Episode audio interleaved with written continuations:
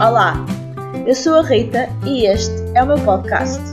Aqui irei conversar com pessoas que me inspirem, que me tirem da zona de conforto e me façam desconstruir. Uma coisa é certa, será fluido, divertido e interessante, como uma boa conversa se quer. Bem-vindo a bordo, estou sempre à tua espera. Olá, Catarina. Obrigada, bom dia. Ao fim de algum tempo conseguimos gravar. Pronto, eu queria começar pelo início e queria que tu dissesses o que tu quiseres de quem é a Catarina. Isso é começamos bem. É um pouco difícil. Autobiografia. Então, eu sou Catarina Gaspar. Sou doula, sou professora de Kundalini Yoga, sou completamente viciada em emoções, que é assim, o grande tema que sobre o qual vamos falar, não é? E isso vem desde sempre, de eu ser muito sensível. E quando era pequenina eu não sabia lidar com isso, não é? Eu era só sensível e, portanto, qualquer coisa eu ficava a chorar e depois não conseguia argumentar, nem dizer aquilo que eu queria dizer. E pronto, ficava só a chorar e achava que ia ser assim, não era suposto, não era toda a gente que tinha este tipo de manifestação e comportamento. E depois, quando fiz a formação de doulas, portanto, a formação de doulas foi assim o meu desabrochar completamente de tudo, foi mesmo muito importante para me pôr no caminho certo. E aí conheci o trabalho emocional, conheci a Xuxuta, a terapeuta de psicó... de massagem corporal e psicoterapia, sim, massagem biodinâmica. E na altura, quando a conheci, quando fizemos o trabalho com ela, eu fiquei assim a borbulhar e pensei, é por aqui, também é isto. Eu tinha acabado de descobrir a formação de doula, estava a começar a sentir-me eu, e de repente era umas atrás das outras, sabes? O Kundalini Yoga também apareceu na minha vida exatamente nessa altura, porque uma colega minha da formação era professora de Kundalini Yoga, vivia na Quinta do Raso, e nós íamos juntas de Sintra até Évora, e portanto houve assim uma série de acontecimentos neste 2013, 2014, que mudaram a minha vida para sempre. Pronto, portanto, atualmente é o que eu faço. Acompanho casais desde a pré-conceição, na gravidez, no quarto, no pós-parto. Dou workshops sobre emoções, isso é assim o mais recente, e dou aulas de Kundalini Yoga, sempre o mais específico possível, portanto já dei aulas para adultos, e depois comecei a ir selecionando para mulheres em pré-conceição, para grávidas e para mais no pós-parto. Ok. Por acaso é muito interessante estás a falar, porque a única nota que estávamos a falar há bocadinho que eu tinha aqui era passar da apresentação para te perguntar de onde é que vinham as emoções, se era consciente, quando é que... E pronto, tu acabaste por falar um bocadinho nisso. Antes de falarmos mesmo das emoções e da parte prática, só para também contextualizar, tu neste momento és mãe. E quando tiraste a formação de doula, ok, não eras, certo? Ou seja, o que não é o mais comum, se é cá comum... Já acaba por ser um bocadinho, mas na altura não. E estamos a falar em 2013, 2014, há 6 anos, e se hoje o trabalho de doula ainda há muita coisa para fazer e explicar, e eu estou neste momento, também para contextualizar, a passar o mesmo processo, né? Tu és minha doula, eu estou grávida de 33 semanas e também iniciei a formação de doulas.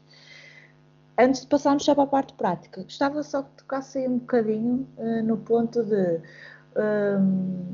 o que é ser doula antes de ser mãe, que é perfeitamente viável, e eu, quando te conheci como doula e quis fazer a formação de doulas, não era porque tu eras mãe, ou seja, foi pelo teu trabalho. E eu já sabia que tu tinhas experiência como doula sem ser mãe, eu acho que tinha poucos meses. Acho que está a fazer 1 ano que eu te ouvi pela primeira vez. Qual é a diferença?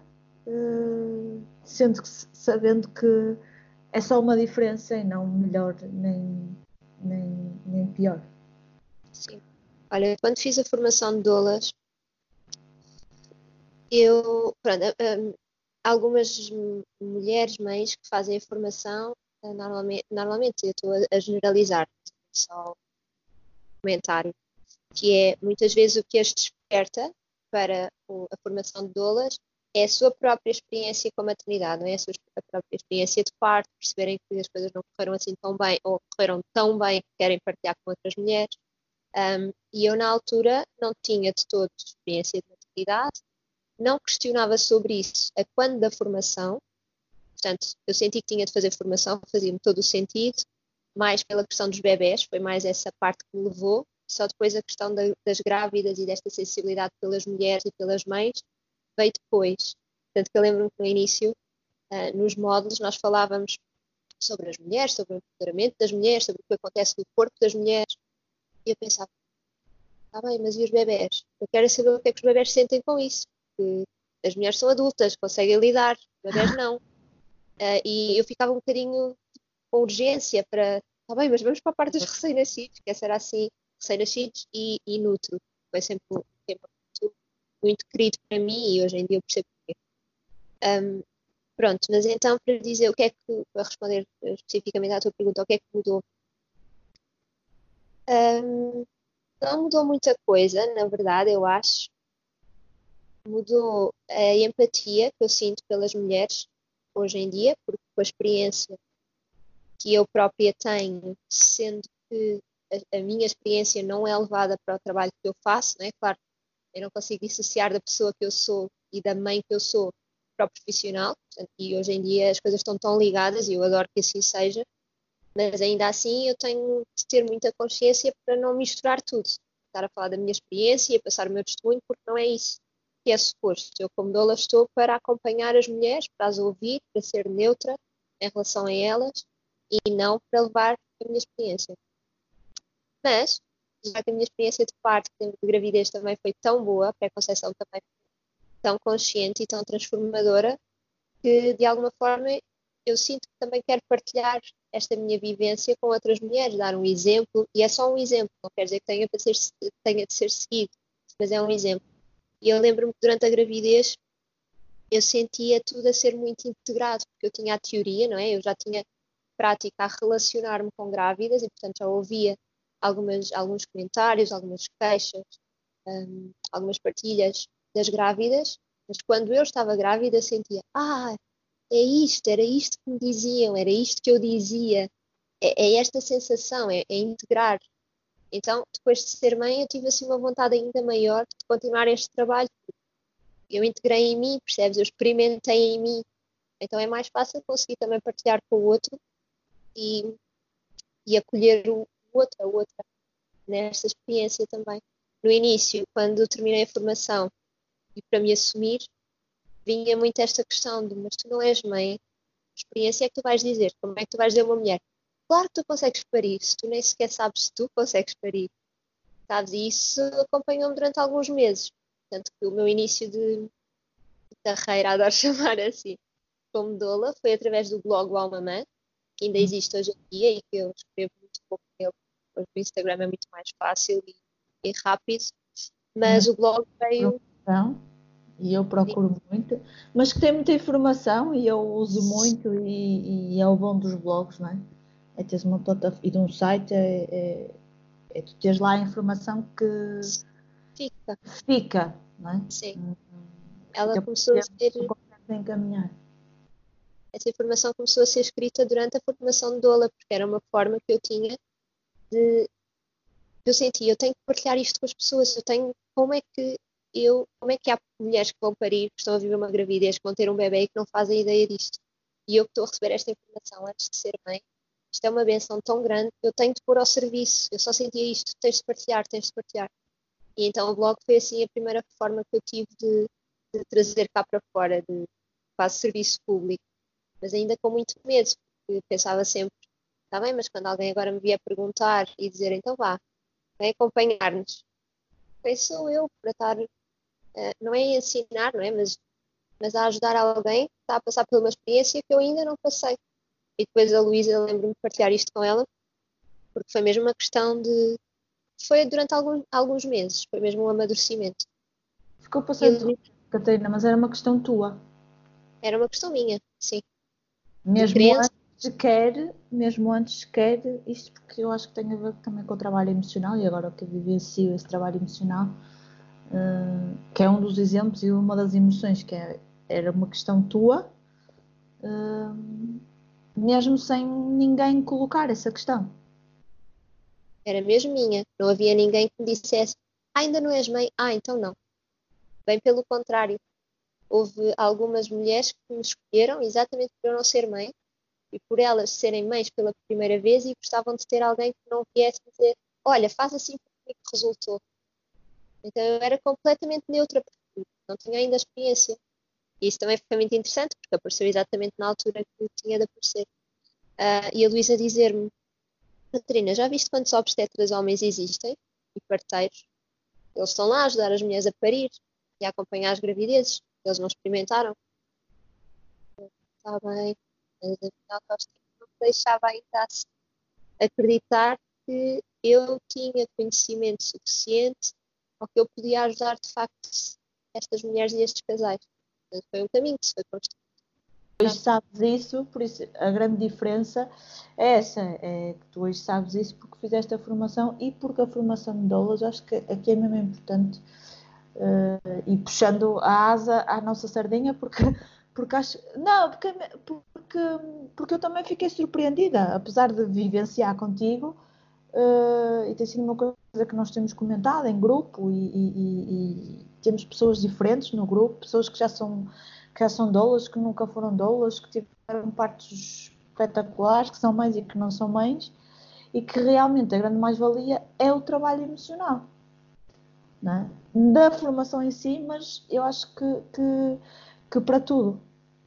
E por isso eu queria passar aqui para a parte mesmo das emoções e tentar que seja prático, ok? Para não falarmos no... Não continuamos no subjetivo, não eu e tu, mas eu acho que já se fala muito sobre emoções, já se fala muito sobre a exposição, o chorar, vulnerabilidade, ou eu tenho o meu filtro das pessoas com que eu falo, etc. Mas depois, na prática, no dia-a-dia, eu sinto exatamente o contrário, né? Sinto que continua-se a ter que ir à procura, e isto das redes sociais, por exemplo, leva a que os filtros e as pessoas que me aparecem, as pessoas com quem eu comunico nas redes sociais, é espetacular, eu sinto-me acolhida, e como estou a ter a formação de doulas, tenho um grupo seguro em que eu sinto isso, e depois o desafio continua a ser na prática, com uma filha, com escola, com marido, com familiares, e o que eu acho que é interessante é trazer isso para a parte prática e para a parte real. Por isso, a minha sugestão era, tu neste momento tens um workshop montado, que eu quero muito que venha ao Porto, por isso, é intencional e é, podem-me chamar, como é que é? Manipuladora, porque nós tentamos e não foi possível, eu quero muito que... Lá está, porque eu acho que se fala, tens vindo a crescer e o teu trabalho nota-se que tem vindo a crescer, mas lá está, não há depois aqui muita gente no Porto, ou não é tão acessível no Norte ou nos outros sítios. Às vezes a linguagem que eu uso também não chega a todas as pessoas. Tive esse feedback de uma mulher que foi ao meu workshop agora este tipo de day, e que conhece o meu trabalho assim de uma forma mais próxima, e ela a dizer, e ela é assim um bocadinho, ela também fez formação com a Luísa de doula pós-parto agora há pouco tempo, e ela estava a dizer que às vezes tem um bocadinho de medo ainda destas coisas, que parece, o meu workshop chama-se Emoções como Sentidos da Alma. A alma, só a palavra alma, para muita gente assusta. Percebes? Okay. Então, o feedback dela era, eu sei que tu vais falar mais ou menos porque te conheço, portanto, acho que é uma coisa prática, objetiva, faz sentido. Por outro lado, esta questão espiritual que tu deixas neste título é um bocadinho assustador para mim, ou seja, é desconfortável, mas ela foi na mesma. E ela até eu também sinto isso. Isto das emoções, lá está. O eu querer trazer exemplos práticos aqui à conversa e coisas reais é exatamente isso, porque não sei se é do sítio, não sei se é... Lá está.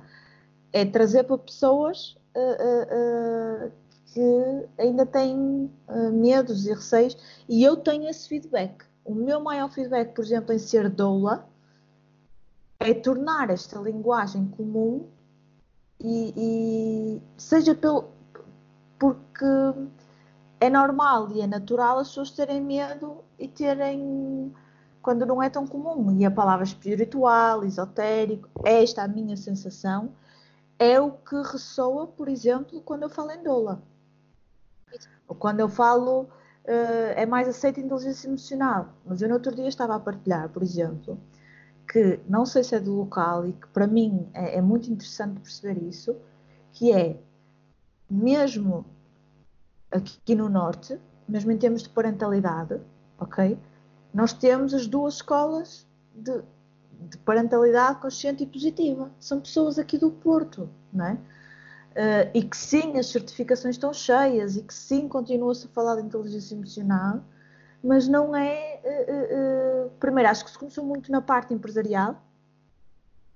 Acho que se fala muito disso na parte empresarial e muito prática, mas ainda não é fluido. E não é só a minha experiência, não é fluido nas relações, não é fluido com as crianças, que obviamente comigo e com as grávidas, e ainda continua a haver este paralelismo que é real, entre emocional, espiritual, o que é que seja, mas que se afasta da vida prática, do dia-a-dia e de... Pronto, e podemos estar aqui a debater isso. E pegando nessa questão, ainda bem que trouxeste esse teu exemplo, não é? Desse feedback, porque pode ser uma das questões, e nós aqui no Norte somos conhecidos, estou a pôr entre aspas, não estou a ver, como mais acolhedores, não é? E as pessoas sentem-se acolhidas, mas também somos mais conservadores pela cultura, pela religião, e quando digo Norte, digo do Porto para cima, incluo toda a gente, não incluo só o Porto. E talvez essas coisas afastem. Acho que também é interessante perceber, porque o objetivo, pelo menos que eu conheço teu, e trazer aqui é exatamente esse. É que quando eu comecei o trabalho contigo, e eu também senti, eu lembro perfeitamente, não sei se te recordas, a primeira pergunta que tu me fizeste foi como é que foi o teu nascimento? E eu estava no parque e disse, Catarina, nunca pensei sobre isso. O que é isto? E fui muito franca. E só que depois foi tão prático, tão óbvio, tão evidente, não é? Ressoou tão em mim depois esta parte emocional, também porque sinto um bocadinho como tu, que ao longo das sessões foi isso que foi ressoando e o workshop. Por isso, queres começar a falar o que é que tu trabalhas no workshop? Queres apresentar o workshop? E depois passamos então, eu exponho-te situações práticas, falamos de algumas situações... Vamos fazer um teste aqui em direto. Situações, eu vou expor situações minhas que percebi que podem ser comuns a toda a gente e algumas delas até já conversamos. Só que é tão prático e tão óbvio que partilhar. Por isso, queres falar um bocadinho do que é o workshop e exatamente também para desmistificar um bocadinho isso, não é? Sim. Sim, é uma excelente oportunidade. Então, o workshop está criado. Eu sou naturalmente uma pessoa muito prática. Portanto, andar com muitos rodeios para mim é um grande desgaste de energia e tempo. Portanto, o meu workshop é assim mesmo. Não fazia sentido ser de outra forma. Então, eu começo por perceber com o grupo que tenho como é que as pessoas veem as emoções, como é que as pessoas lidam com o que sentem, se estão habituadas ou não a sentir. E a sentir, estou a falar de sentir o próprio corpo, de tomar consciência da respiração e de sentires o ar a entrar no teu corpo e a sair, de estares com os olhos fechados e sentires os limites do teu corpo, o contacto do teu corpo com o chão quando estás sentada no chão. Portanto, sentir assim o mais básico possível, é mesmo através dos nossos sentidos físicos. Sentir a temperatura, por exemplo, se a sala está com uma temperatura agradável ou não. Então, de uma forma muito, muito básica. Acho eu que é básico. E isto não é de todo com o julgamento. Depois, perceber se as pessoas costumam negar algumas emoções ou não. Porque há emoções que nós mais facilmente aceitamos, não é? Que nos trazem bem-estar e conforto, e portanto essas nós adoramos. A alegria, o entusiasmo, a calma, a serenidade. Isso aqui, eu também, é uma das coisas que digo desde o início, é: eu não sou técnica, ou seja, eu não sou especialista em emoções a nível de psicologia, de neurociências, portanto a minha linguagem é mesmo muito prática. Não, imagina, eu não faço diferenciação específica entre emoções e sentimentos. Vou tentar esmiuçar esse ponto. A emoção, para mim, e como abordo, é o que nós sentimos. Portanto, a energia e movimento do nosso corpo, que é disputada por alguma situação, por alguma pessoa, por algum pensamento. Pronto. Então, as emoções são assim, de uma forma inicial. E depois vamos percebendo se e quais as emoções que as pessoas normalmente acham como negativas. A tristeza, a zanga, a frustração, a culpa, a vergonha. Então vamos assim percebendo. E eu deixo muito que o próprio grupo vá dizendo as coisas. Portanto, eu estou a orientar a conversa, vou colocando perguntas específicas, vou sentindo na altura. Portanto, tenho uma estrutura do workshop que depois é muito positiva, é pouco. O que vai acontecendo é muito fluido. E vou deixando que sejam as pessoas a dizer, não é? Que emoções é que conhecem? Vou escrevendo num papel e depois pergunto: para que é que servem estas emoções? Para que é que serve a tristeza? Em que situações é que tu sentes tristeza? Como é que tu sentes tristeza? Como é que tu sabes que é tristeza e não é zanga? Qual é a diferença entre elas no teu corpo, no teu sentido? Tu sentes na garganta, sentes na cabeça, sentes no estômago, sentes nas mãos? Por exemplo, a raiva. É muito fácil nós fecharmos as mãos, não é? Os punhos, e fecharmos o maxilar e tudo. Rita, já não aguento mais. Então, como é que o teu corpo se expressa quando tu tens determinada sensação, emoção? Então vamos começar assim a pôr, não é pôr em caixinhas no sentido de limitar, mas é começar a organizar as sensações que existem, que às vezes são muito baralhadas no nosso dia-a-dia. Eu não me dou tempo sequer para perceber se estou a sentir no estômago, se estou a sentir no coração, se estou a sentir frio, se estou a sentir tensão, ou se estou a sentir a abertura do meu corpo, expansão. Nós não fazemos estes exercícios diariamente, por isso é que também é tão difícil conectarmos connosco. Eu nem sequer sei se tenho alguma tensão muscular, só às vezes quando vem cá tocar é que dizem: dói-me aí. Pois, isto existe há 3 semanas, não tinha dado conta sequer, né? Porque não nos observamos, não nos sentimos. Pronto, depois... começando assim a ver emoção por emoção, começa a relacionar com os chakras, em que patamar do nosso corpo físico e energético é que essa emoção se localiza, porque depois essa localização também nos ajuda a perceber para que é que elas servem, para que é que elas nos estão a mostrar. É muito, muito giro, porque muitas vezes o que acontece é quando eu pergunto, imagina, o medo. Okay, o medo serve para quê? E as pessoas vão dizendo, e as pessoas sabem a resposta. O medo serve para me alertar, serve para me prevenir. Exato. Então agora diz-me uma situação do teu dia-a-dia em que tu sintas medo. Quando vou atravessar a estrada. Exato. Para que é que sentes medo?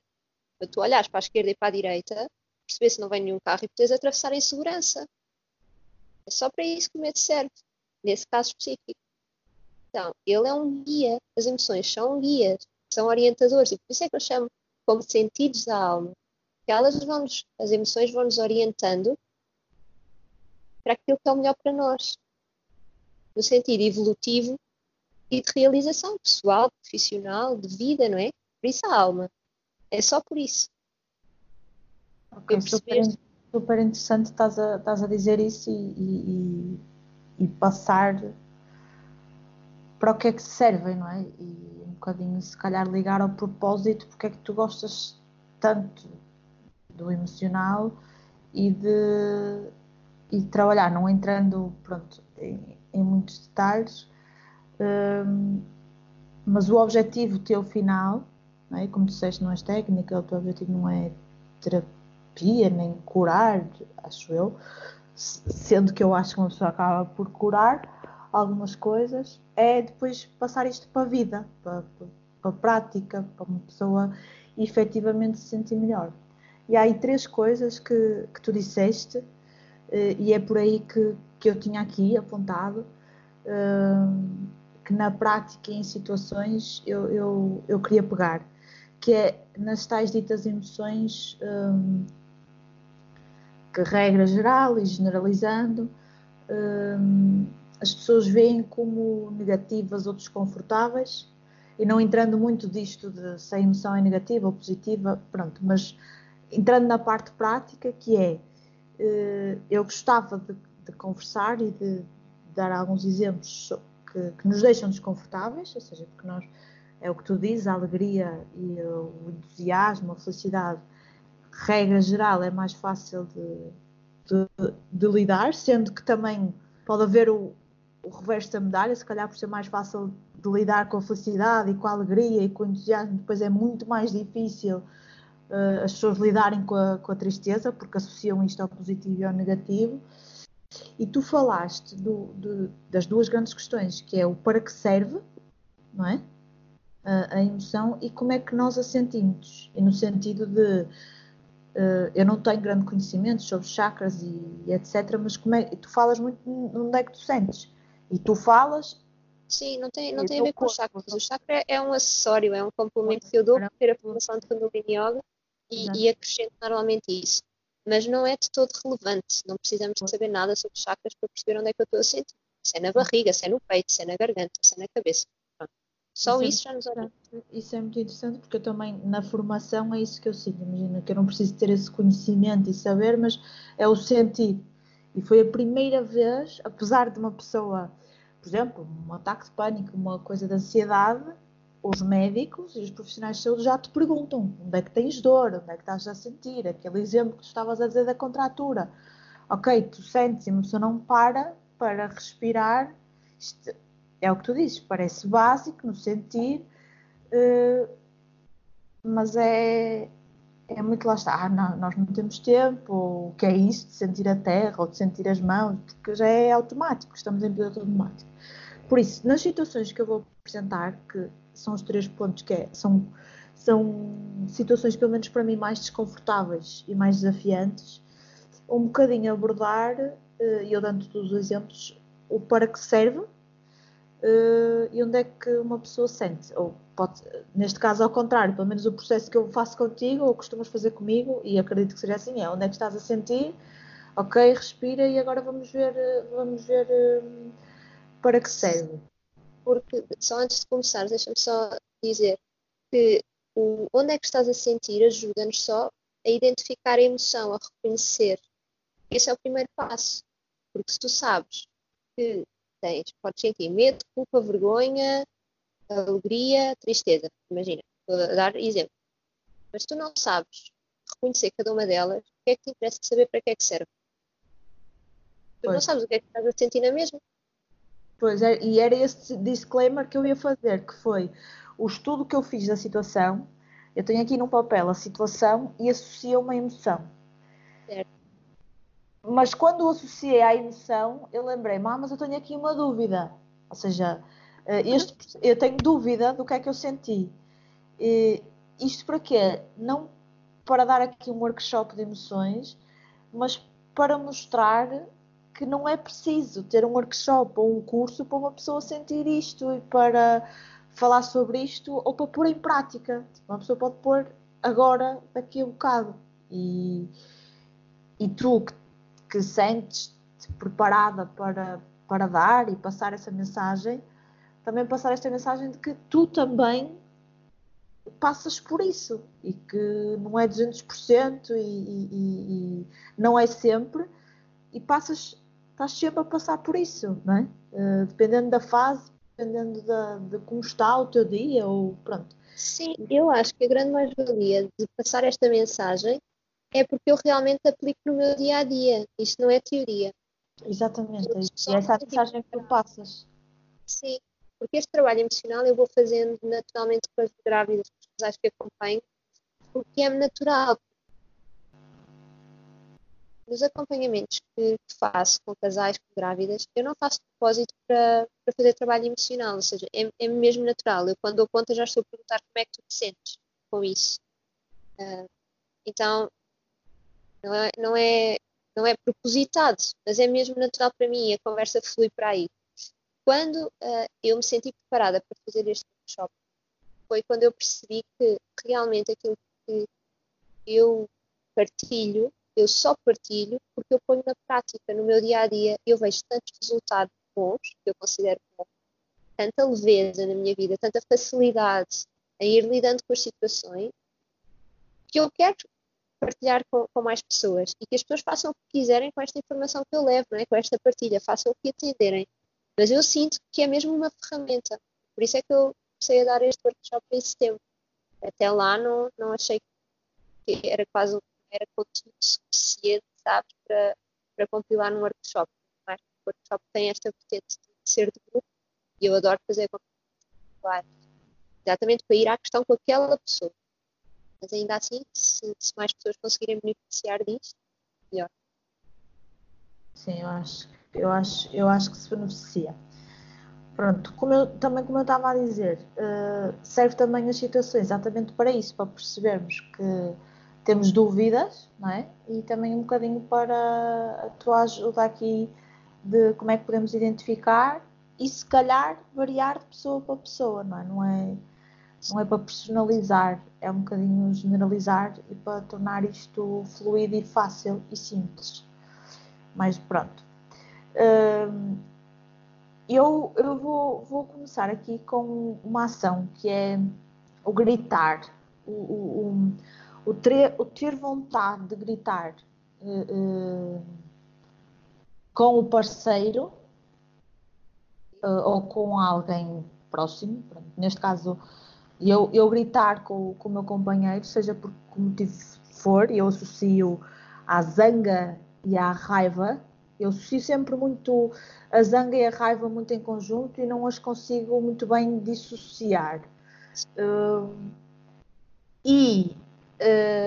O contrário, ou seja, o que nós sentimos zangados e de raiva quando queremos gritar e efetivamente gritamos, há quem não grite, há quem ponha para dentro, não é? Depois.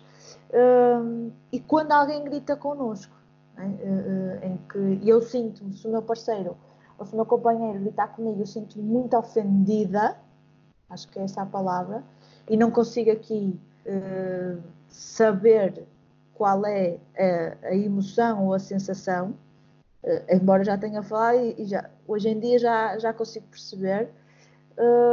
E o querer gritar, ou seja, estar zangada e querer mesmo gritar, e em determinadas situações, ou por exemplo, com o parceiro grito porque sim e porque o tomo como garantido, e com um familiar ou com uma pessoa que me está a insultar, se for preciso, não grito porque fica mal ou porque estou em público, etc. Ou seja, aqui a zanga e como é que nós lidamos com a zanga, né?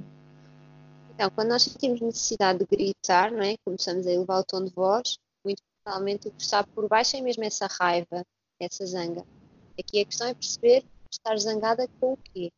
O que é que essa pessoa está a pôr em contacto com?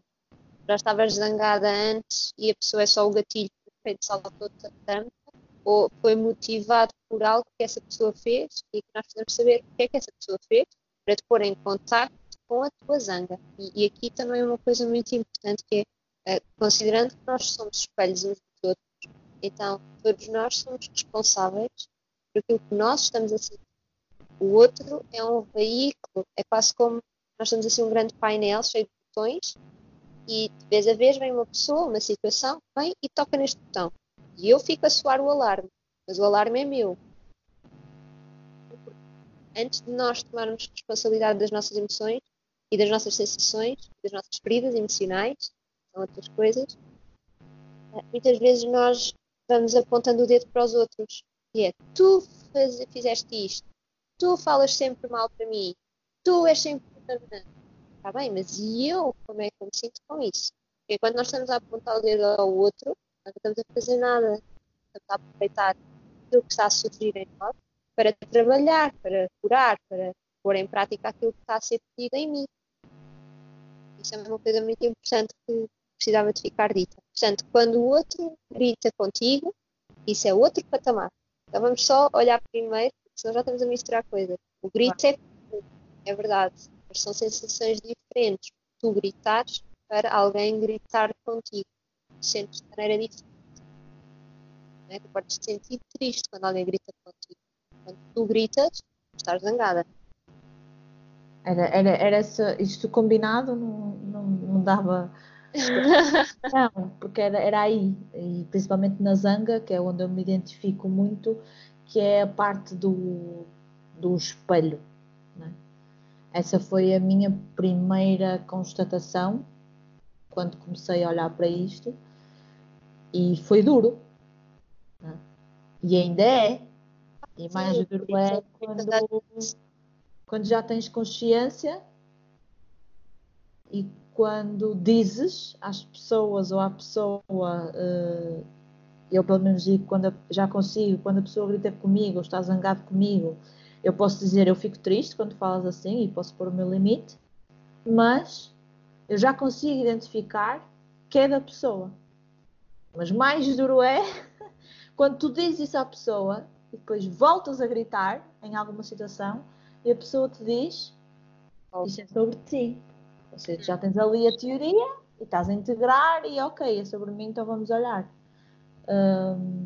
E sim, pronto, retomando a zanga, onde é que, regra geral, varia de pessoa para pessoa, a zanga onde é que achas que se sente? E regra geral, ou qual é a tua experiência, para que serve e o que é que tu achas sobre isso? A zanga, estando associada à raiva, não é? Porque muitas vezes não usamos a palavra raiva porque parece mal demais. E isto é muito interessante, principalmente com mulheres, que é perguntar quando é que tu a última vez tu sentiste raiva? Muitas dizem sim, não, raiva, isso aconteceu comigo. No início deste trabalho. Agora, podes repetir? Sim. Quando é que, tu perguntas às mulheres quando é que sentem raiva. Estávamos a falar sobre isso. Quando é que foi a última vez que sentiste raiva? É isso. E muitas vezes não sabem responder e dizem, eu não sinto raiva normalmente. Eu nem sei o que é raiva. E pode ser verdade. Pode ser.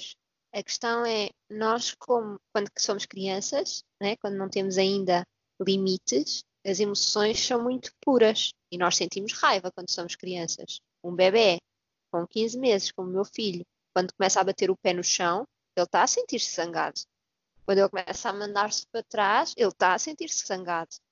Então, a zanga existe. Uma criança com 4 anos como a Matilde, que está a bater e está a bater portas e está a bater com murros na parede, está com raiva. Exatamente. Então, para nós chegarmos à idade adulta, a não saber o que é raiva, em alguma altura da nossa vida nós castramos isso, nós fomos limitar, ou nos limitaram, ou nós fomos arranjando formas de não sentir aquilo, de não manifestar aquilo, porque não é socialmente aceite. Agora, não é para estar a expressar raiva, uma coisa é sentir raiva, isto também é muito importante que fique dito. Uma coisa é sentir raiva, outra coisa é expressar raiva descontroladamente. Não estou aqui a incentivar ninguém a, porque sente raiva, andar a dar murros às pessoas só porque está a passar na rua. De todo, né? Não é de todo isso. A questão é se nós não reconhecemos a raiva em nós e se nós não sabemos trabalhar esta emoção, então nós vamos enchendo sem dar conta e há de haver um dia em que qualquer situação, qualquer pessoa ativa esta sensação que existe em nós, só que já está tão cheia e tão descontrolada que vai saltar a tampa. E aí acontecem coisas más. Sim, consequências graves, porque de repente, sei lá, questões do trânsito, não é? Uma pessoa buzina e de repente vem um senhor, sai do carro completamente alterado. Quer dizer, aquela situação de uma buzina dela não é suposto ter aquela consequência tão dispar, tão exagerada. Então, o que é que aquele senhor anda a sentir e a controlar e a desvalorizar para de repente no trânsito alguém buzina e de repente é o fim do mundo?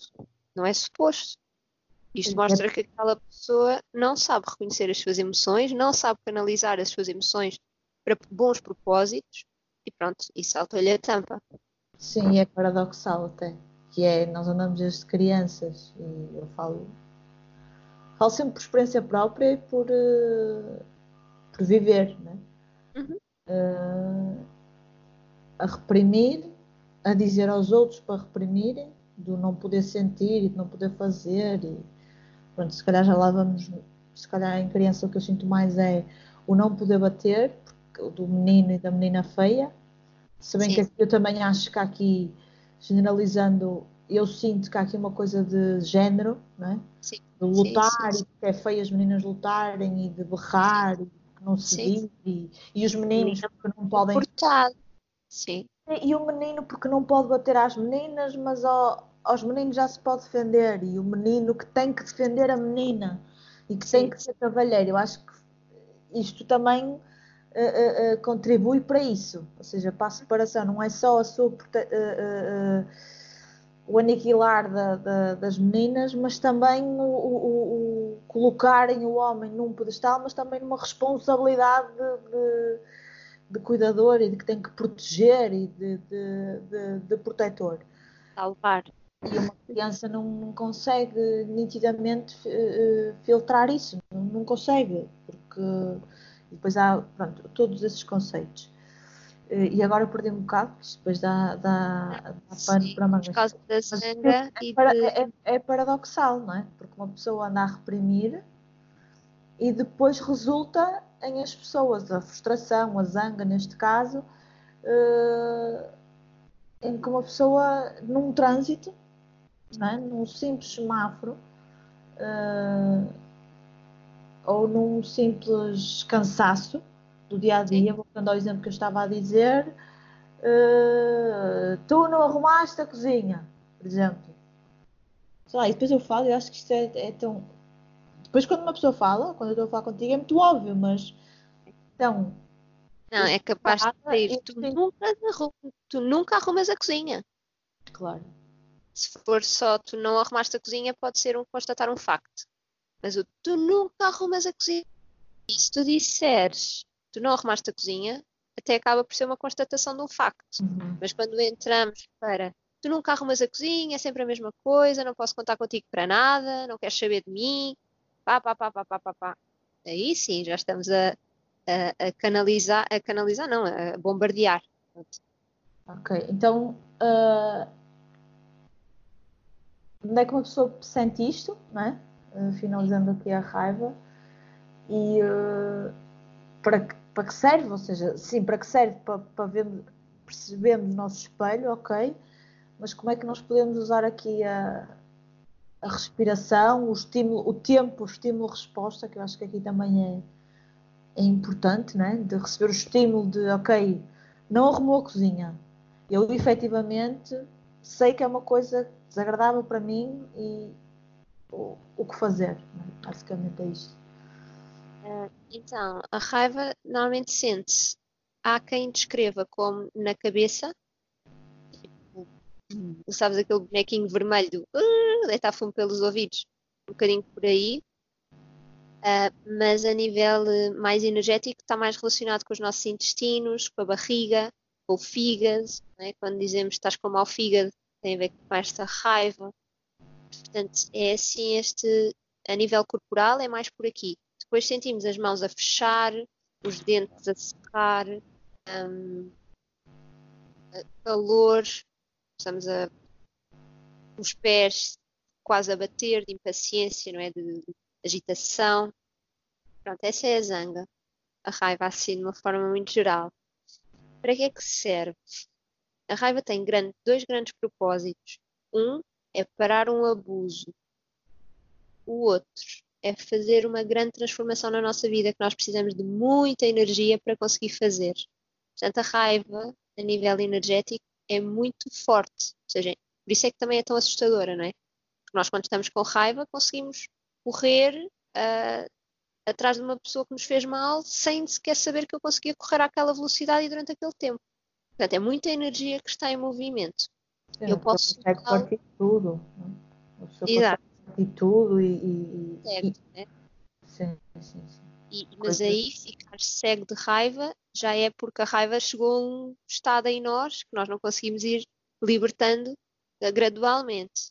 Fomos reprimindo, quando de repente ficamos cegos, aí porque não fomos fazendo o trabalho de casa de ir a cada vez que ela surge, pôr a energia em movimento para aquilo que ela precisa de ser feita. Então, por exemplo, no caso da cozinha, porque é que tu te sentes zangada?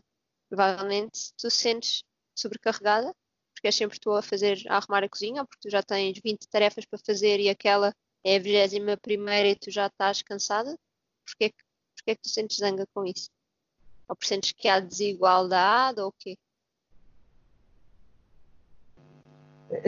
Não sei se estás a botar, estou a racionar e acho que faz todo sentido e estou a associar a essa situação da cozinha, que não é preciso esconder de ninguém que já aconteceu, já não acontece há muito tempo, não porque se arrume mais vezes a cozinha, mas porque eu passei a dizer eu preciso que se arrume a cozinha hoje, ou eu preciso que hoje seja alguém a vir aqui fazer whatever.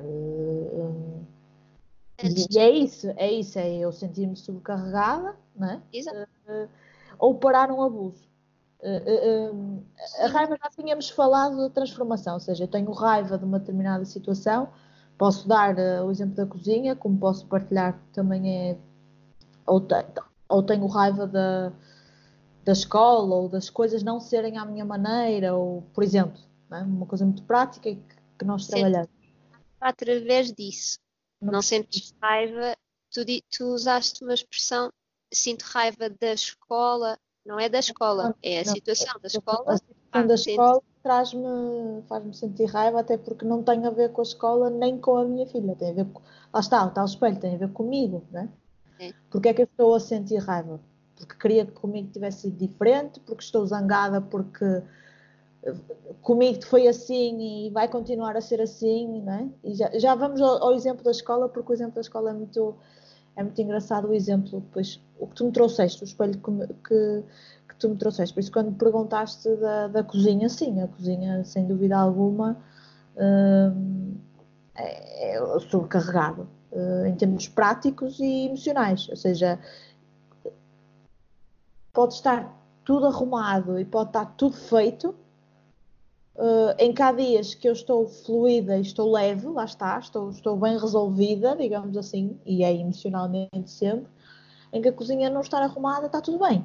E há outros dias que emocionalmente já estou, ou seja, e já andei, isto leva muito também àquilo que eu acredito que é no pensamento.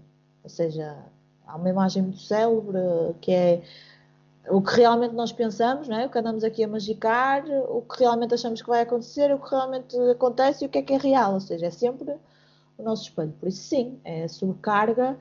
E foi quando eu senti mais raiva que, quando, aí, para mim, Rita, quando ultrapassou o limite, não é? Que eu disse basta, parei um abuso qualquer, nem que seja de mim, que fui eu. E quando falamos aqui de abuso, isso. Queres falar sobre isso? Tu és muito boa a falar sobre isso. Estava aqui a achar que são os eventos que estão a arrumar. Foi uma aprendizagem também para mim. Sim, não são os outros que estão a abusar. Sim, quando digo parar um abuso, é aqui estabelecer um limite. Okay? E um abuso pode ser de mim para mim, claramente, que é eu ponho 20 coisas na minha lista to-do e depois eu, a meio do dia, percebo que ainda não fiz nem metade. Então, eu vou começar a ficar irritada e frustrada, né? Porque eu não consigo lá chegar. Eu abusei de mim porque eu tive expectativas muito além do que eu conseguia fazer. E eu estou em esforço porque eu tenho de fazer. Quando não tem de ser, eu tenho só... Qual é o meu limite? Qual é a disponibilidade que eu tenho neste momento? Emocional, física, mental, financeira, o que for. Imagina um exemplo. Eu não sei, isso aconteceu-me quando eu era adolescente. De ir a uma loja, não saber o preço de uma coisa e de repente chegar à caixa para pagar, não ter coragem de dizer isso é demasiado dinheiro para aquilo que eu valorizo. Compras. Uma faixa para um vestido no meu baile de finalistas. E de repente eu paguei aquilo e vim super zangada comigo porque eu não estabeleci o limite. Porque eu não disse, não, o meu limite é até aqui. Imagina, o meu limite é 10 euros. 17 euros para mim é surreal para esta faixa. Então eu estou zangada comigo mesma. Não é com a pessoa da loja. Não é com a loja, não é com o material. É porque é que eu não tive coragem para dizer não obrigado. Então, o limite é comigo. E esta energia de zanga vem, não é para eu ficar zangada com a senhora, neste exemplo. É para eu ter coragem para verbalizar. É só isso. Tal como no exemplo da cozinha, se tu estás a pôr demasiadas coisas sobre ti mesma, se tu não estás a pedir ajuda, tu vais fazendo. Mas há um dia que tu sabes internamente que isso é demais. Tarde, que já está tudo no auge do cansaço, a querer dormir e com história para trás, então a zanga já não é... Aí também é parar um abuso. E aí o abuso é de mim para mim, também acontece. Sim. Não é o abuso de aquela pessoa não faz nada. Não. É o abuso de ti para ti.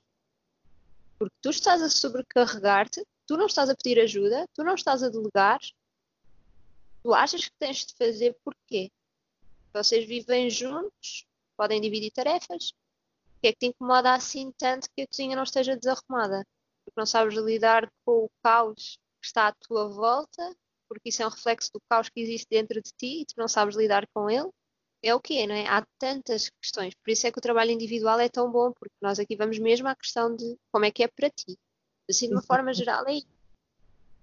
A zanga serve para parar abuso, para estabelecer limite, ou para fazer uma mudança muito, muito grande. Nós precisamos de muita energia, de muita coragem. Imagina mudar um emprego, mudar de emprego, de profissão.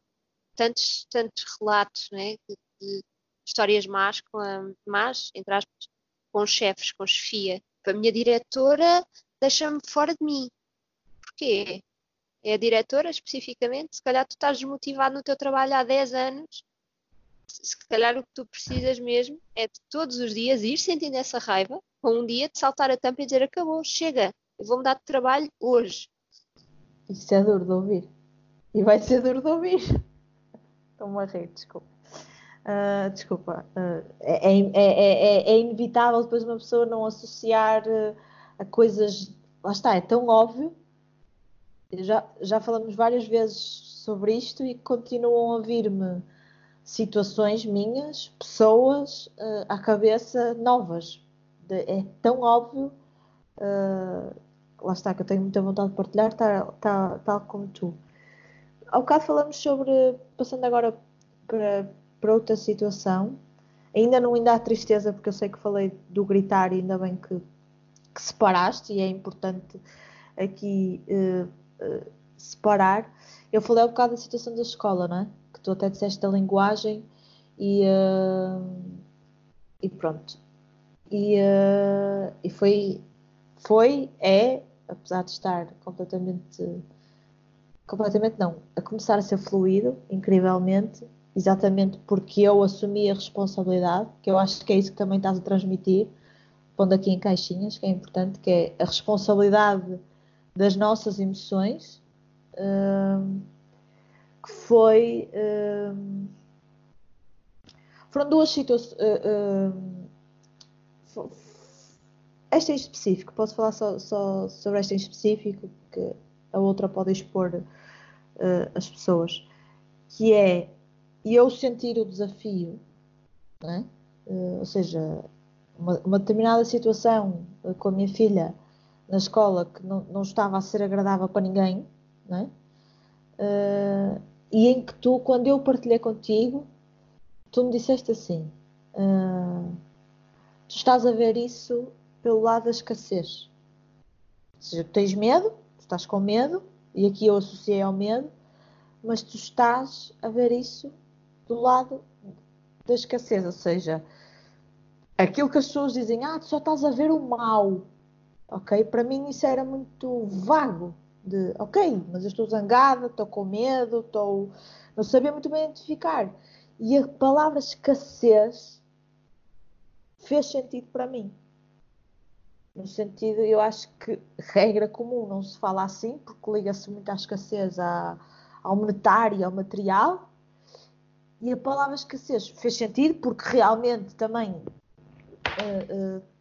em termos materiais e em termos monetários, a minha relação com o dinheiro não era muito boa, não no sentido, também no sentido prático, mas eu olhava, associava ao mal, aquilo que as pessoas, isto, desculpa perder-me, aquilo que as pessoas falam em, só vês a parte negativa, só vês a parte má, tu falaste-me em escassez, ou seja, tu estás-te a focar na falta. Isso para mim foi um chip que demorou mês e meio, não. Isto foi no final de novembro, não é? Passaram 2 meses e meio e só esta semana eu conseguimos pôr em prática essa percepção. Mas aí que emoção é que tu identificavas com a situação? Pois é isso, é uma das situações que eu não sei. É um exemplo muito vago, porque tu podias sentir-te zangada, ou seja, há uma situação desagradável na escola da tua filha com a tua filha. Tu sentes-te zangada? Sentes-te triste? Sentes-te frustrada? Sentes-te... Sim, ok. Eu posso partilhar a situação que foi a que eu partilhei na altura, que é, eu deixava a Matilde na escola e a Matilde não ficava bem e ela demonstrava, depois isto é a minha interpretação, não é? Ela demonstrava medo, ok? E eu saía da escola, não é a situação em si que estamos aqui a falar, e eu saía da escola completamente zangada, pois se calhar aqui vamos bater outra vez à zanga, zangada, frustrada e com raiva, mas acima, mas também associava ao medo de... Espera aí, está-me a vir. E à culpa. Está-me a vir. Obrigada. Ou seja, também é interessante estás a fazer essa pergunta, não é? Porque, sim. Pronto, não personalizando na Rita, ou seja, sim, é importante perceber e fazer a pergunta o que é que uma pessoa está a sentir. Não, sim, em relação a outra, em relação a mim, não é? Neste caso, a culpa, o medo, que eu também tinha aqui. A culpa de não ser uma boa mãe, de tentar fazer o correto, daquela escola... do ela ter que ir, mas eu sentir no meu corpo todo, eu não a consigo mais deixar assim, não é? E a culpa e contextualizando, eu estou em casa, porque é que ela tem que ir para a escola, etc. Ou seja, a culpa, aqui é muito a culpa, e a culpa por várias questões. Então pronto, o primeiro trabalho é esse, né? É andar para trás e perceber qual é a origem. Porque então, quando nós percebemos isto, se calhar se tu fores a ver todas as situações desagradáveis que existem na escola atualmente, que tu identificas como desagradáveis, remetem-te exatamente para a mesma coisa, que é culpa. Okay. E se isso assim for, é muito mais fácil lidar, porque então não tens 30 problemas para resolver, tens um. Sim. Sim? Pronto. Então, para que é que serve a culpa? Primeiro, quando somos crianças, a culpa vem no sentido de nos ensinar como aprendizagem para nós aprendermos sobre causa e efeito. Okay. Por exemplo, eu empurro este menino, ele cai ao chão, magoa-se, eu sinto-me culpada. Ok, então se eu empurrar com muita força, não é? Uma criança, ela pode cair e eu tenho esta sensação em mim. Então, o que eu fiz teve este efeito. Pronto, como causa e efeito, simples. Depois, também nos permite olhar para trás e perceber, avaliar o que é que aconteceu, porque é que aconteceu, em que estado é que eu estava para isto acontecer, ter acontecido. Eu estava consciente, eu estava em piloto automático, eu estava zangada e por isso disparei à primeira pessoa que me apareceu à frente. O quê? Eu estava a conduzir e estava ao telefone. Não estou a dar um exemplo da escola, não é? Estou a trazer alguns exemplos de culpa. Sim, imagina um acidente de carro. Ou de repente vou contra um poste. Eu estava ao telefone. Então convém olhar para trás e perceber o que é que aconteceu para isto ter acontecido. Eu estava ao telefone. Ok, não se está ao telefone enquanto se conduz. Não é? Então, numa próxima experiência, eu posso mudar. A culpa serve muito para nos ajudar a melhorar. É que o motor faz de otimização e de consciência e de trazer à presença de se eu estava presente, no momento presente, consciente, inteira, no momento em que isto aconteceu, foi uma escolha. Então eu assumo a responsabilidade, e a culpa também nos traz a responsabilidade. Eu assumo a responsabilidade do que aconteceu. E também imagina a explicação do passado. Tipo, é o que é, não vale a pena andar. Agora, se eu tenho esta consciência, pá, foi. Sim. Se eu quero que seja diferente ou não, ou vivo zangada, não é? Posso fugir aqui e não ser responsável. Sim. Ou podes assumir as rédeas. As rédeas e ter efeitos diferentes. Exato, sim. Senão isto imagina neste exemplo de deixarmos os filhos na escola. E também escrevi sobre isso aqui há uns tempos. Eu sei. Ainda hoje, eu fui deixar o Vasco à creche. E eu disse assim à professora dele, à Ana, agora eu vou-me embora. E disse ao Vasco também, a mãe vai-se embora agora. De uma forma bem firme. E depois disse à educadora, eu preciso mesmo de cortar o cabelo. E precisava de respirar. Não há culpa nenhuma por deixá-lo na creche e ir cortar o cabelo. Percebes? Porque quando eu faço esta escolha, quando eu tomo esta decisão, eu sei perfeitamente o que é que eu estou a fazer, porque é que eu quero fazer. No outro dia aconteceu ele estar assim um bocadinho meio doente, mas ainda não estava muito, ou seja, não havia uma manifestação física. Eu sabia que ele já estava ali a chocar alguma, passa a expressão, mas ainda não era óbvio. Eu fui deixá-lo, porque tinha até uma sessão marcada e não queria estar a desmarcar assim em cima da hora, havendo possibilidade de não desmarcar.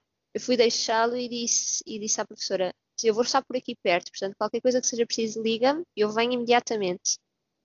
E por um lado eu estava a conduzir para, ir ter com esta mulher, estava a pensar até que ponto é que eu sou boa mãe ou não, porque o meu filho está assim, a pedir mais colo e mais choramingas, eu fui deixá-lo ainda assim. Sim, mas para mim é importante este trabalho e eu não quero estar a desmarcar agora. Mas eu sei que tenho aqui umas 2 horas até voltar a estar com ele se for preciso. Sabes? O acordo que eu fiz comigo mesma foi, se for preciso, a educadora vai-me telefonar e eu vou imediatamente. Mas eu posso experimentar. Não vai acontecer nenhum drama. Pronto, e depois, à hora do almoço desse mesmo dia, ela ligou-me a dizer, Catarina, ele está com 40 de febre. E eu, claro que sim, vum. E voei para lá, está tudo bem. Porque quando eu deixei... Foi uma escolha, porque é que eu estava a deixar, em prol de quê? E como te permitiste fazer esse trabalho e te permitiste assumir a responsabilidade de... Isto só para dizer que em determinado momento, tu, Catarina Gaspar, também te veio à cabeça a culpa, certo? Sim, claro. E depois, claro, como estás consciente, e daí a importância deste trabalho... Conseguiste perceber. Sim. E uma coisa que tu disseste no texto que estavas a dizer que há pouco tempo partilhaste, isso não quer dizer que uma pessoa não saia da situação com o coração mais apertado ou desconfortável.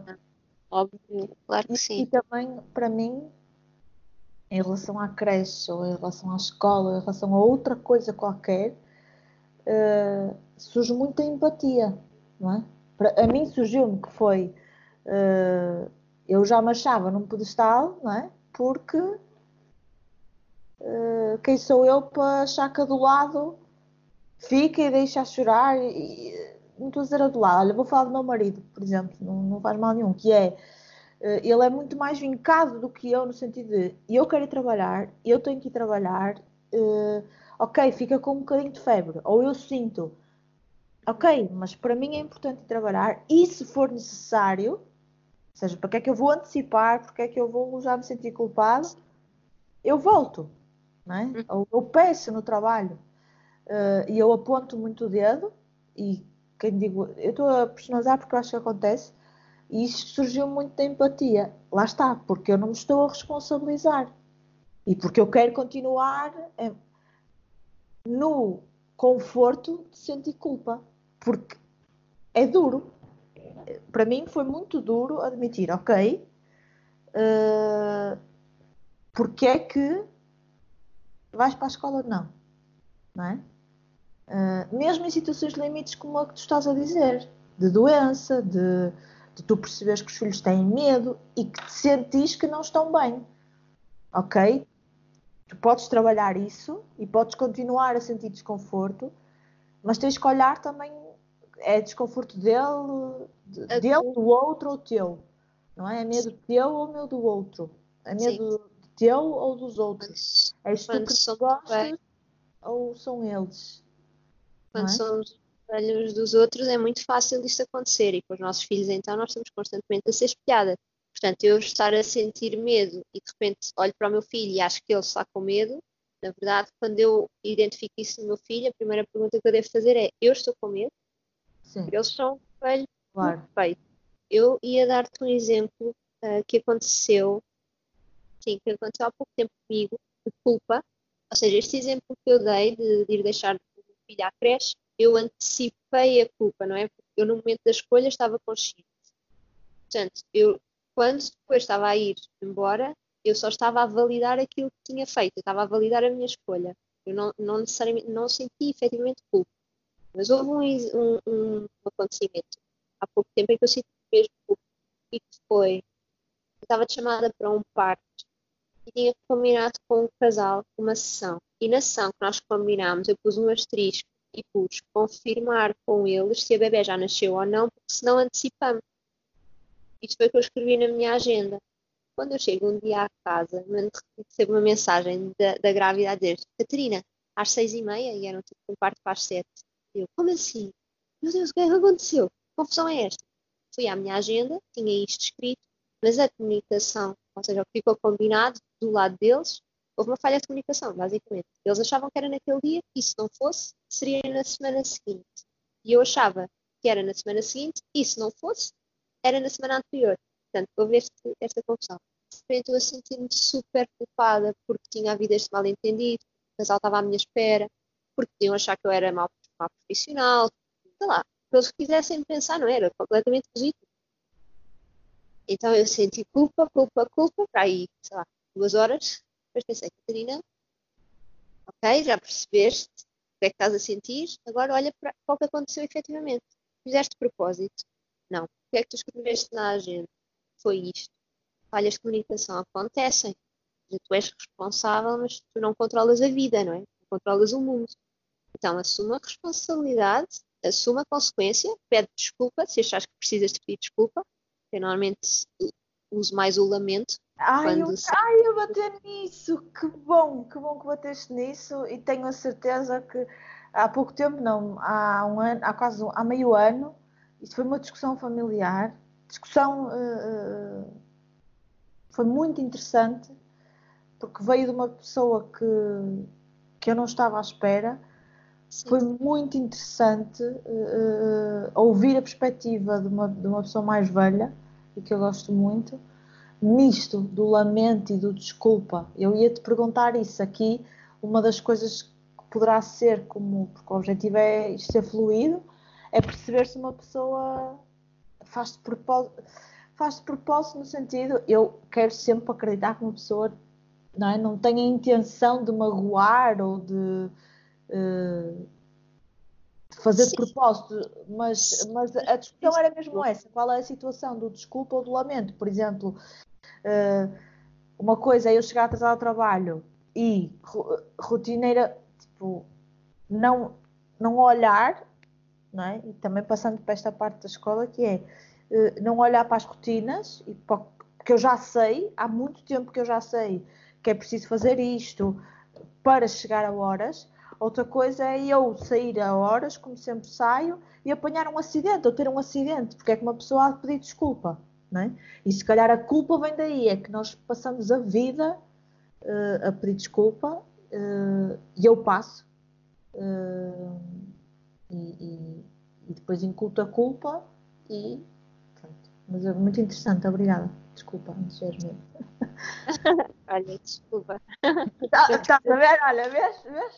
É sempre, olha, ainda bem que estás a ver. Estás a ver? E se olhares para as minhas conversas e para dos outros, é exatamente isso, depois não sou a espelho. Ok. As vezes que temos culpa quando não. Já basta as vezes que temos. Que sentimos. É assumir a responsabilidade e que é só aquilo, não é? Não ficar ali, porque o ali, não é? O ficar ali e o ficar na culpa leva-nos a perder a vida, basicamente. Perdiça-me. Porque uma pessoa anda sempre atrás, parece que anda sempre atrás do prejuízo. Não sei se é isso que sentes, eu pelo menos. Ok. Eu não sei, eu tenho aqui mais duas depois, mas se calhar vou... Uma delas também é a culpa. Acho que é o... É um bocadinho também o que partilhaste ontem do... Queria dizer que não, um dos exemplos, se calhar para terminar aqui a culpa, um dos exemplos é tu queres dizer que não, e voltamos outra vez à menina bonita e ao menino bonito e aos outros, né? Que é, eu acho que é isso que vai bater, que é o não querer ir a um evento, ou não querer estar com alguém, ou sentir-se culpado por dizer que não, quando nós dizemos que sim aos outros, né? Estamos a dizer que não a nós, e quando pelo menos eu sinto isso, quando começas este processo de, ok, eu vou dizer primeiro sim a mim, isso implica várias vezes dizer que não aos outros, não pelos outros, mas se calhar porque andamos há anos a dizer que sim porque sim, e os outros não têm que entender, também é outra coisa que uma pessoa, não é, de um dia para o outro agora ser assim, e vem a culpa, não é? Uma pessoa sente, partilhaste ontem, que uma pessoa sente-se egoísta, e aqui talvez a honestidade e a vulnerabilidade sejam para tirar a culpa. Era outro exemplo que eu tinha aqui da culpa. A responsabilidade andam de mãos dadas e cabe-nos a nós optar. Okay. É a responsabilidade. Exatamente. E de assumir a consequência, lá está a causa e efeito. Para terminar, assim, a parte prática, até porque depois eu tenho uma pergunta, no fim, surpresa, eu tenho sempre fixa. Queria muito falar da tristeza, não tenho, ou não consigo neste momento, ou não quero expor, whatever, assim uma... Não, posso partilhar um momento em que quando a pessoa está mesmo triste, profundamente, ou quando está triste só, e associar e um bocadinho falar ao chorar. Primeiro falar sobre a tristeza, e para mim é difícil identificar a tristeza, ou seja, no meio disto, a raiva, a culpa, às vezes uma pessoa chora porque está cansado, ou eu choro muito, né? Porque estou cansado, porque estou frustrada, eu associo muito o meu choro à frustração e à não verbalização, não é? À não vocalização, ao guardar. Se achas que há aqui alguma associação da tristeza, mas, por exemplo, com a morte do nosso melhor amigo, ano passado, eu fiquei profundamente triste e quis chorar durante muito tempo e chorei muito, e porque me permiti, mas nem sempre acontece. Então é um bocadinho perceber isto, o que é tristeza, onde é que tu sentes, não é? Claro que pode variar, vai variar do que é que tu sentes quando estás mesmo triste, e para mim era interessante perceber, até para perceber nos outros, não é? Porque às vezes eu a culpa, a raiva, a frustração, como eu percebo melhor em mim, percebo melhor nos outros. Mas pronto, não querendo personalizar, queria um bocadinho falar na tristeza e no chorar, porque sim, acho que é uma grande questão. A tristeza, normalmente, pelo feedback que tenho tido, é sentida no coração, nos ombros, porque fechamos o peito, sabes, de cansaço mesmo físico, coração apertado, um bocadinho na garganta, não na garganta, mais por aqui. E a tristeza serve para aceitar. Então, sempre que a tristeza vem, e a tristeza também nos traz pouca energia, não é? Traz alimento, mais o que estar sozinha. Então, serve para aceitar aquilo que está a acontecer. A situação, o padrão, a nossa escolha, exemplo, a escolha do outro. Estou a pensar no fim de um relacionamento. Pode vir depois da zanga e, sei lá, se depois da zanga, depois de tudo isto, normalmente vem a tristeza. Faço para finalizar aquele processo. Tu aceita que é assim, aceita que o outro escolheu outra pessoa, aceita que tu agora estás solteira, aceita que a vida continua, aceita quem tu és. É para aceitar. Aceita o luto, aceita a morte, aceita a perda. Então é muito bom dar-nos espaço e tempo para sentir a tristeza, para chorar se for preciso, para ficar horas no sofá, embrulhada, faço posição fetal,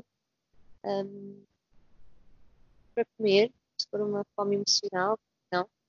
Dar-nos este tempo para aceitar e às vezes não é só racional, não é só a nossa parte mental que precisa de aceitar, mas também este plano maior de que tudo está certo, tal como está. Esta rendição, esta entrega a algo maior também. Desculpa, vou interromper e vai ficar a interferência, mas aquilo que tu estavas a dizer, que se ouviu aos soluços, mas eu entendi e acho que é importante, que é a diferença entre aceitar e conformar.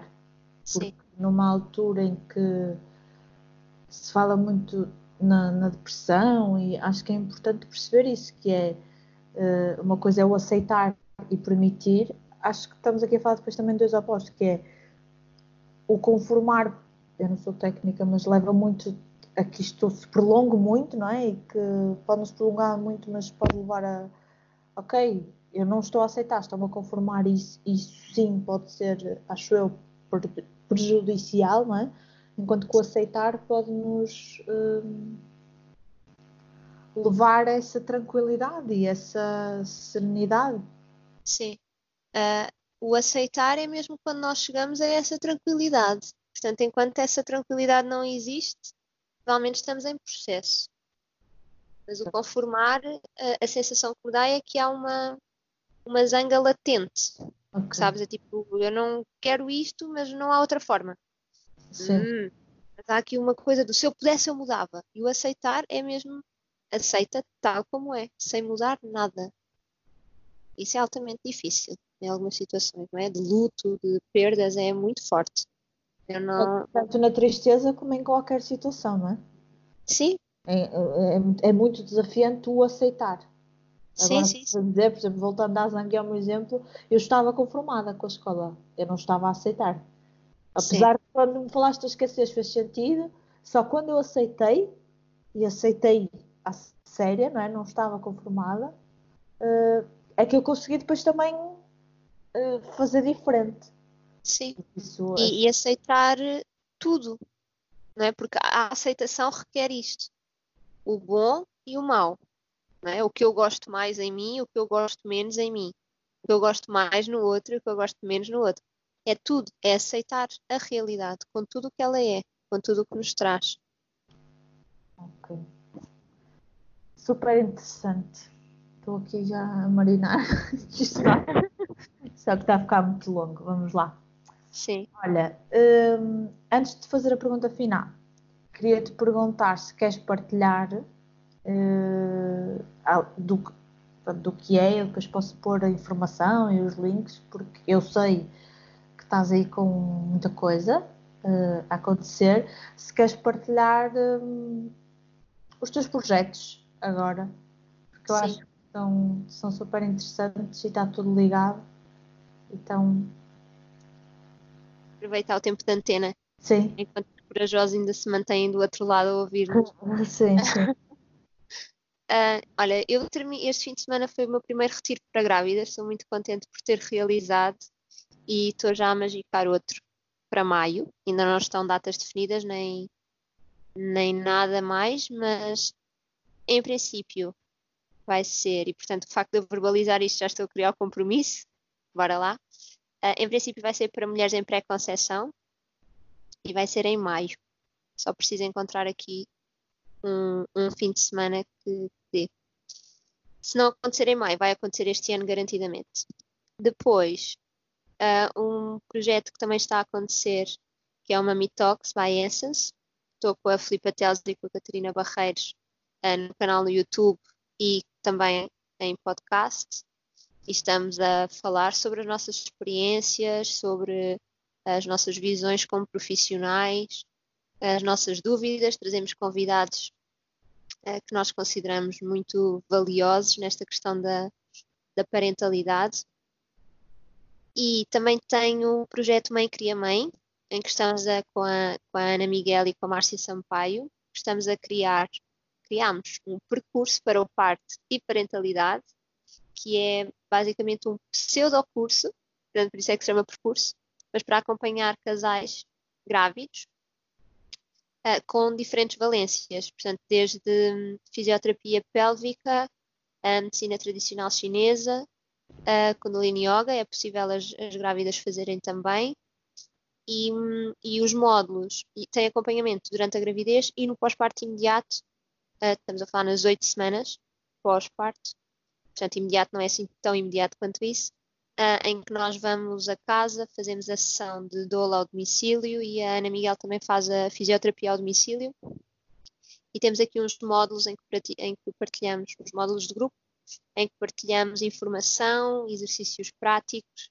para ajudar nesta caminhada. Portanto, são assim os meus grandes... E depois o meu trabalho a nível profissional e pessoal, claro.